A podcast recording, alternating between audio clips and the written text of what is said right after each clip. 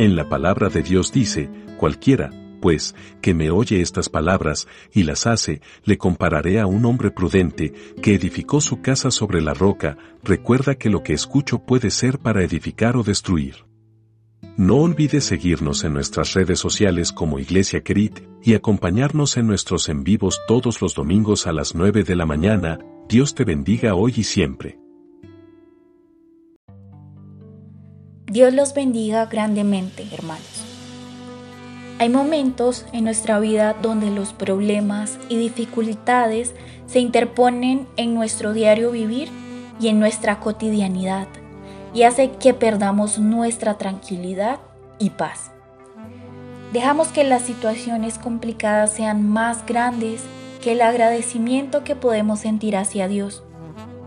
Detengámonos un momento y pensemos en todas las bendiciones que Dios nos ha dado. Hoy tenemos la oportunidad de tener el privilegio y el regalo de la vida. El hecho de poder abrir nuestros ojos, el tener la provisión y todo lo que nos rodea es un gran motivo para ser agradecidos. Dios quiere que a pesar de las situaciones de dificultad tengamos una actitud de agradecimiento. En la palabra, en Colosenses 3:15, dice, y la paz de Dios gobierne en vuestros corazones, a la que asimismo fuisteis llamados en un solo cuerpo, y sé agradecido.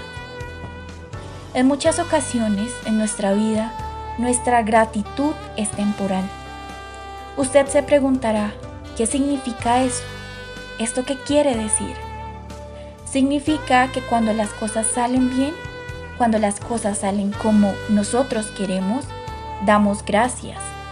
Pero cuando llega la dificultad, nuestra actitud cambia.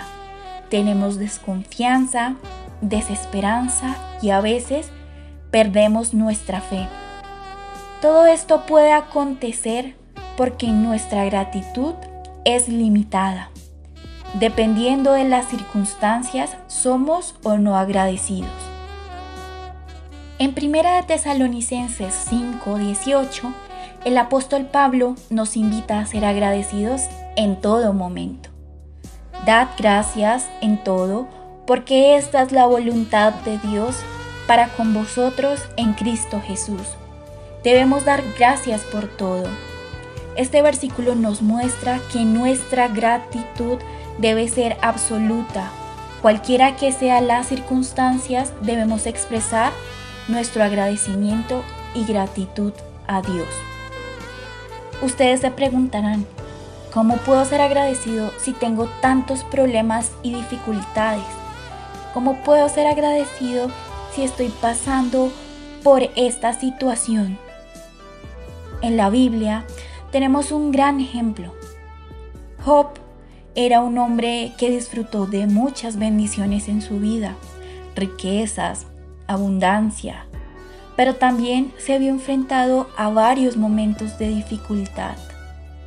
Pero la diferencia en medio de sus momentos difíciles fue que él pudo decir, Jehová dio y Jehová quitó. Sea el nombre de Jehová bendito. Él aprendió a agradecer a Dios en medio de los momentos de dolor y dificultad. Fue tan importante la actitud de agradecimiento que tuvo Job que con el tiempo Dios lo bendijo y le dio el doble de lo que él pedía. Nuestra actitud debe ser igual. Debemos contentarnos y agradecer en cualquiera que sea nuestra situación. Debemos ser agradecidos en todo tiempo, en todo momento y bajo cualquier circunstancia. Hermanos, levantémonos con una actitud de agradecimiento. Recuerde el por qué debe estar agradecido el día de hoy. Exprésele a Dios su agradecimiento desde lo que nosotros vemos como pequeño hasta lo más grande e importante para nosotros.